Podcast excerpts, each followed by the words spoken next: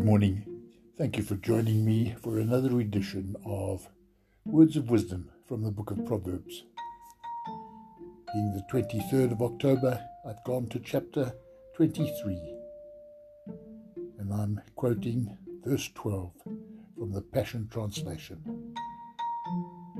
Pay close attention to the teachings that correct you, and open your heart to every word of instruction. Thank you for listening. Have a wonderful day.